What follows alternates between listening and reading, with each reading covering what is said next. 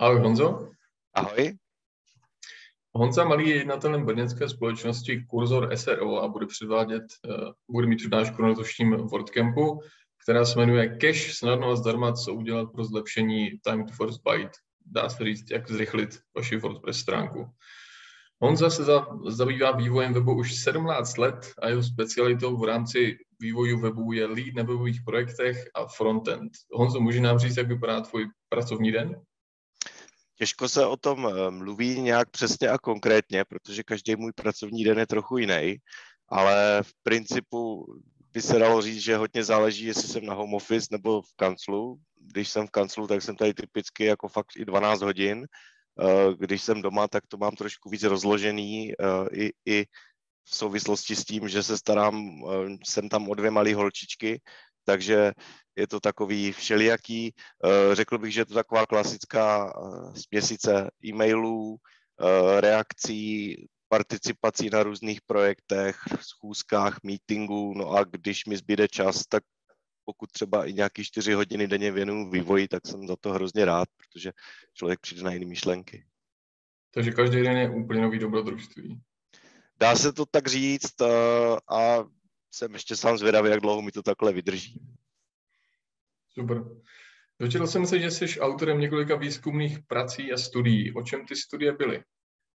Jo, eh, tohle je z mýho eh, studia na Vysoké, kdy jsem eh, vlastně pokračoval jako doktorant a byl jsem úplně mimo současný obor. Fungoval jsem na fakultě elektrotechnické, kde jsem vlastně v rámci Ústavu telekomunikací dělal a teď doufám, že to řeknu přesně, na kompresi obrazu s využitím vlnkové transformace. Takže jsem de facto zkoumal a vymýšlel jako kodek, který by v budoucnu nahradil prostě JPEG a něco podobného a samozřejmě uh, už pak v rámci studií jsem pochopil, že nemá asi smysl úplně jako konkurovat stočleným týmům v rámci Google, který se snaží o to samý a uh, navíc uh, jsem v té době zakládal kurzor, takže se dá říct, že po dvou letech jsem to studium nějak víc rozvolnil, no a pak už jsem zjistil, že se do něj vlastně nemůžu vrátit a tím bylo jakoby ukončeno. Nicméně opravdu jsem publikoval asi 10 vědeckých článků, některé z nich i v Impactech, můžete si je fakt jako dohledat a e, zabývají se většinou právě tady tou tematikou, kdy tam byl jeden konkrétní algoritmus, velmi, velmi hezký, že to byla napůl matematika a napůl prostě programování, takže něco, co mě hodně bavilo v té době. To zní hodně pokročilý té době ano. Dneska už bych řekl, že mě ten Google předběh. Jasně, to je pochopitelný. Změnil jsi společnost Kurzor, ve které mhm. jsi jednatelem. Co vaše společnost dělá a jaká je tvoje role? Jo, eh, my jsme ji založili eh, v roce 2010 jako tři jednatele, jeden přes obchod, jeden hardcore ajťák a potom já, který se tak nacházím někde mezi. Uh, ten, tedy ne, že by dělal obchod, ale nacházím se jako někde, že nejsem úplně hardcore IT, tak, tak si úplně nepřipadám.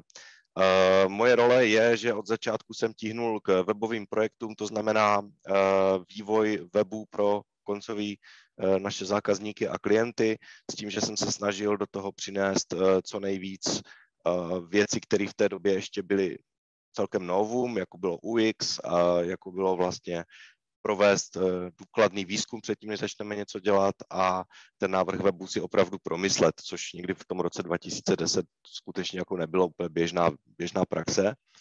A postupně se to tak rozvíjelo. Dneska se dá říct, že se věnuju eh, už úplně ne tomu UX tak do velké míry jako dřív, protože už máme na to třeba experta, kterýho si na to můžeme najímat, ale uh, věnuju se spíš teďka frontendu a obecně chci mít co největší rozhled co největší spoustě technologií, takže nejsem úplně člověk, který by byl jako fixovaný nějak na jednu konkrétní věc. Uh, naše firma má misi, že chceme vytvářet uh, vytvářet a vymýšlet uh, online řešení, která přinesou klientům pohodu a radost, jak klientům, tak jejich uživatelům těch projektů. Um, no a to je vlastně něco, čeho se stále držíme a chceme dosáhnout nějaké řemeslné excelence tady v tom, kdyby to bylo řemeslo, ta webařina, tak ať jsme prostě dobrý řemeslníci. Co bys tak vypíchl z portfolia společnosti Kurzor? Čím se pochlubíš? tak jedny z největších věcí teďka momentálně řešíme na platformě Pinkor, který jsme vlastně partnerem. No a jsou to poměrně velké projekty pro britského klienta, konzultantská společnost Newton Europe nebo společnost, která se zabývá likvidací odpadů Lucian Services, tak to jsou jedny z největších projektů, který vlastně na tom máme. No a je i spousta zajímavých projektů, které jsou třeba různými kombinacemi poměrně nových jako přístupů Next.js, Gatsby, uh, nějaký prostě weby tvoříme i tak, že nepoužíváme vůbec CMS, ale spíš služby typu Prismic, aby jsme je dokázali uh, ty weby naplnit obsahem. Takže určitě jsme jako rozkročení velmi široce Eh, WordPress eh, používáme zejména tam, kde je to vhodné z hlediska nějakého budgetu, kde prostě se potřebujeme rychle dostat k výsledku a nastavujeme tam nějakou technickou bezpečnostní laťku, aby to skutečně eh, toho klienta nějakým způsobem uspokojilo a my jsme neměli pocit, že tam máme nějaký obrovský technologický dluh. Chovo, že máte hodně široký záběr. Máme, Eh, nemáme až tolik lidí, ale zase se, zase se dá říct, že každý z nich je jakoby velmi uh, expertní a specializovaný, uh, takže to je i věc, kterou potom klienti na nás hodně oceňují. Super, děkuji moc. Teď už k tvojí přednášce, která se bude mhm. jmenovat Cash snadno a zdarma, co udělat pro zlepšení time to first byte. Uh, takže mohl bys říct v rychlosti, o čem ta přednáška bude a proč je rychlost webu tak důležitá?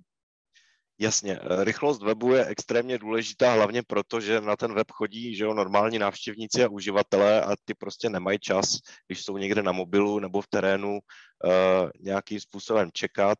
Existují nějaký průzkumy, které říkají, že kolik sekund už je třeba na to, že člověk si řekne OK, kašlu na to a jde někam jinam. Uh, Google tohle začal velmi podstatně zohledňovat i ve výsledcích vyhledávání. On sice přesně neříkají, jak to je, protože tyhle ty věci si tají, nicméně je zjevné, že to má nějaký vliv do výsledku vyhledávání, uh, takže je velmi záhodno s tím něco dělat a zajímat se o ty jednotlivé metriky, um, co ten Google reportuje a být schopný vlastně je nějakým způsobem optimalizovat. Uh, já jsem se na tom uh, ohledně WordPressu zabýval vlastně z více úhlů pohledu a to TTFB je ten první z nich a cache se dá říct, že je jeho nejčastější, nějaký nejvhodnější řešení, který ve většině případů funguje. Takže cílem tří přednášky je WordPress zrychlit tak, rychlejší jak pro uživatele, tak pro Google a tím pádem se umístil líp ve vyhledávačích já bych řekl rychlejší prostě pro všechny, kdo s ním pracují, ať už to jsou administrátoři, nebo no, teda uživatelé, nebo teda ti roboti, kteří se to snaží naindexovat. Uh, je to velmi zásadní věc, protože tam je několik faktorů, který už na začátku vyžadují jakoby nějaký uh, vyžadují, aby o tom člověk něco věděl, uh, tušil zhruba, co se dá nějakým způsobem řešit a v návaznosti na to aby eh, to mělo nějaký efekt, který třeba zejména u toho TTFB nemusí být až tak jakoby až tak eh, velkou investicí časovou, aby to nějakým způsobem hodně pomohlo.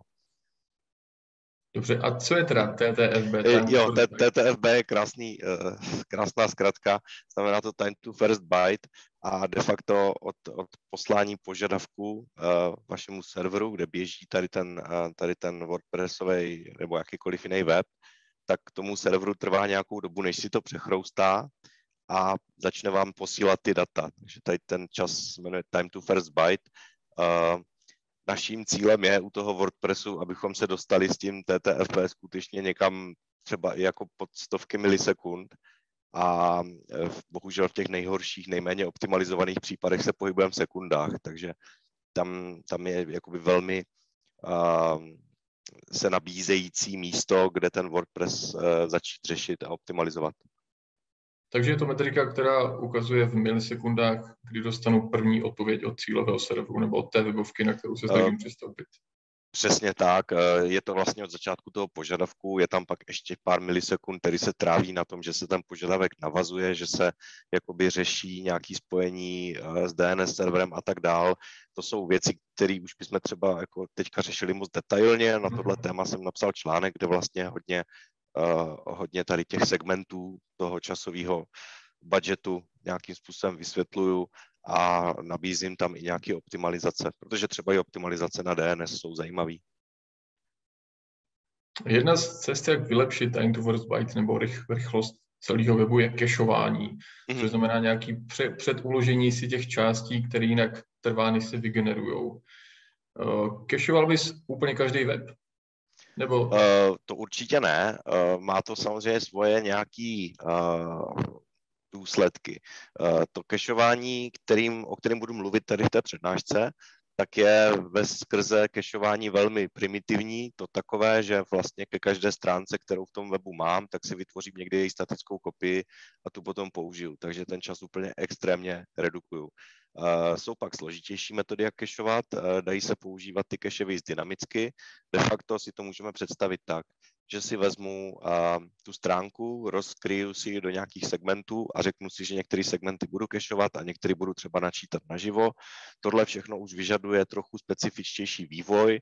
Uh, určitě si na to člověk musí napsat nějakou vlastní logiku. Uh, případně se dá pak použít některých pokročilejších pluginů, ale zase nebude to s nima až tak jednoduchý, jako by si to třeba uh, člověk představoval no a nějakého zrychlení se samozřejmě pak dá dosáhnout i věcma kolem toho, uh, ale to už, to už pak není kešování. Hm, to už jsou třeba pak, já nevím, nějaký... Vlastně je to taky částečně kešování. Můžeme třeba kešovat uh, vykonávání kódu, můžeme kešovat databázové dotazy, takže každá ta oblast má možnost být nějak jakoby zrychlena tím kešováním. Na druhou stranu taky to znamená, že když vytvoříme nějakou uh, tady tu stránku, která je zakešovaná, tak musíme mít nějaký mechanismus, jak ji obnovovat. Uh, pokud to tak není, tak pak dochází velmi jakoby vtipným chybám, kdy prostě máme půlku webu třeba z, z nějaké staré verze obsahové a musíme to nějakým způsobem se synchronizovat. Takže určitě, abych, abych neutíkal od otázky, určitě se to velmi hodí na weby, které jsou víceméně statický, typicky nějaký firemní web, který se prostě vyvine a ten obsah tam zůstane stejný uh, po dobu prostě jednoho roku, tak úplně ideální kandidát. Uh, doporučuji velmi ty věci, které jsou dynamické, tak se zamyslet nad tím, jestli nejdou řešit nějak jinak, třeba JavaScriptem. Uh, dneska existuje hrozně moc jakoby všech možných služeb, které nabízí třeba komentáře nebo eh, co já vím, i nějaký složitější přístupy uh, a umí je řešit vlastně tady tou dynamickou stránkou věci přes ten JavaScript, což určitě je něco, co bych doporučil se nad tím zamyslet, tak aby ten základ byl pořád statický. Mm-hmm. Součástí té přednášky bude nějaký hodnocení nebo nějaký přehled těch pluginů na kešování, který můžeme použít zadarmo, za který není nutný platit. Uh, jsou dostačující? Nebo mm-hmm. se dá ano. říct, že ty zadarmo jsou vždycky horší než ty placený? Jo, tak to, to je takový eye-catcher, který jsem schválně do té přednášky dal, abych upoutal víc lidí upřímně. Eh, samozřejmě, že jsou eh, jsou i pluginy prémiové, které za patřičnou platbu vám nabízí něco víc. Velmi často je to právě nějaká podpora CDN, která třeba je přímo v tom poplatku. A já bych řekl, že na to statické cachování skutečně stačí ten plugin zdarma, protože jediný, co ten plugin dělá, tak je, že si vlastně vytvoří nějakou tabulku, do které si dává ty statické kopie těch stránek a ty pak servíruje, což vlastně uh, umí všechny, umí to poměrně dobře, ty časové rozdíly tam nejsou nějak zásadní, tuším, že tam byl jenom jeden, který úplně jak, jako vybočoval v tom testování a pak už je důležitější spíš, jak ty pluginy třeba řeší uh, tu obnovování a podobné jako parametry, ale nicméně rozhodně tady platí, že zdarma uh, se dá jakoby velmi dobře z těch pluginů výjít. Super, tak to se těšíme na srovnání těch pluginů, který bude součástí tvý přednášky. Když mluvíme o rychlosti webu, záleží hodně na hostingu, ať už koupím v Česku třeba ten nejlevnější nebo ten nejdražší, dělá to opravdu velký rozdíl? Extrémně. Je to, je to zvláštní, člověk by si řekl, že v dnešní době už to není uh, žádný problém, ale nám se prostě naprosto konzistentně v těch výsledcích objevovaly věci typů, že nějaký hosting, který tady nechci úplně zmiňovat, jeden z největších českých, měl opravdu výsledky v řádu jako sekund, a s trošku malou změnou parametrů měl třeba 200 milisekund. A když jsme to tady probírali a s naším DevOpsákem, jsme prostě vůbec nebyli schopni přijít na to, proč. A když jsme se ptali jejich technické podpory, tak nám taky moc nepomohli. Takže záleží to extrémně. Levnější hostingy typicky vám na ten server nahážou strašně moc dalších platících klientů, snaží se potom tu svoji cenovou politiku optimalizovat tak, že když oni vlastně nemají žádný ty požadavky na tu technickou podporu, tak jenom čistě vydělávají a uh, když, když osekají všechny tyhle ty služby, co to jde, tak že je to prostě pro ně veliké jakoby revenue. Um, no a potom velmi záleží na tom, jak je ten hosting vyřešený. Uh, já jsem se tam vlastně dostal i k tomu, že dneska jeden z nejlepších, ale taky nejdražších přístupů je WordPress Manage Hosting. Uh, tam bych doporučil asi nějakého velkého hráče typu Kinsta, který opravdu jako jsou velmi zavilí techničtí a mají tam odborníky, kteří, kteří jsou schopni o tom psát poměrně rozsáhlý elaboráty, jak kde co zrychlili.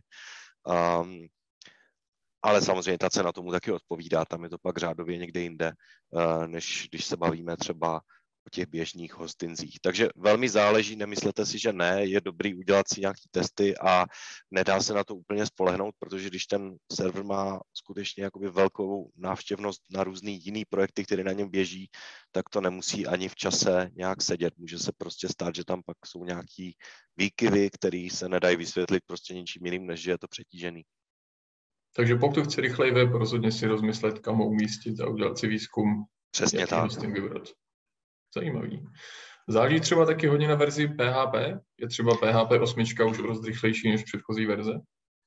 No, naše testy to úplně neprokázaly. Uh, takhle, je veliký rozdíl, a to vím i z praxe mimo tady těch testů nebo nějakého průzkumu, že obrovský rozdíl přišel mezi verzi PHP 5 a 7. Tam to jako fakt byl gigantický skok. Uh, tuším, že nějakých snad 30-40% zrychlení těch běžných funkcí, bylo to fakt poznat. Uh, mezi 7 a 8 až takový rozdíl není, takže si myslím, že když půjdete třeba 7.4, uh, asi verze PHP, která je v pohodě, protože pak je spíš ten problém, že pokud používáte často nějaký pluginy, ona taky ta kompatibilita s tím PHP 8 nemusí být u všech úplně dokonalá, takže třeba zvážit ty pro a proti. Rozhodně si myslím, že ten největší skok je mezi jako pětkou až, až sedmičkou a pokud někdo ještě dneska používá pětku, už by neměl. je, to, je to nepodporovaný, že jo, z hlediska security, tak určitě co nejdřív aktualizovat aspoň na tu sedmičku.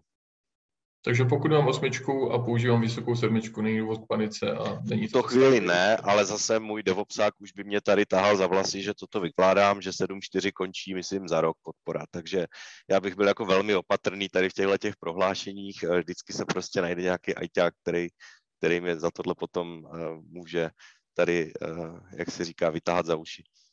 Rozumím. A když si bavíme o rychlosti webu, je zásadní geografická vzdálenost, třeba když mám web v Česku, na českým hostingu a kouká na někdo z Ameriky. Je to problém a jak se to dá řešit?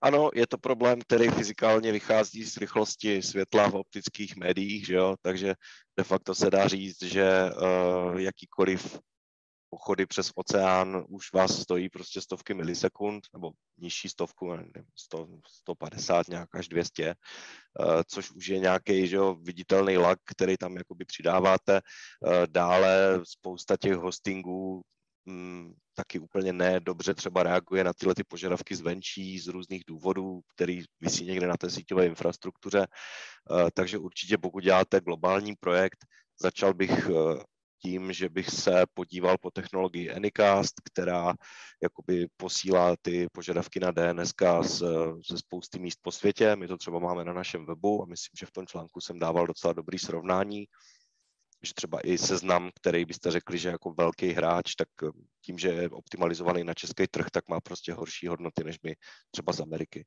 Uh, nic, nic proti tomu, jsou prostě na jiný trh zaměření, není to globální projekt. Uh, takže to je jedna věc, která se tam dá řešit. A druhá samozřejmě je pokusit se použít takového poskytovatele, který vám to rozmístí po více serverech po světě, což taky nemusí být na škodu. Uh, nějaké řešení uh, na, na Amazon Web Services a podobně bych rozhodně doporučil. Dobře.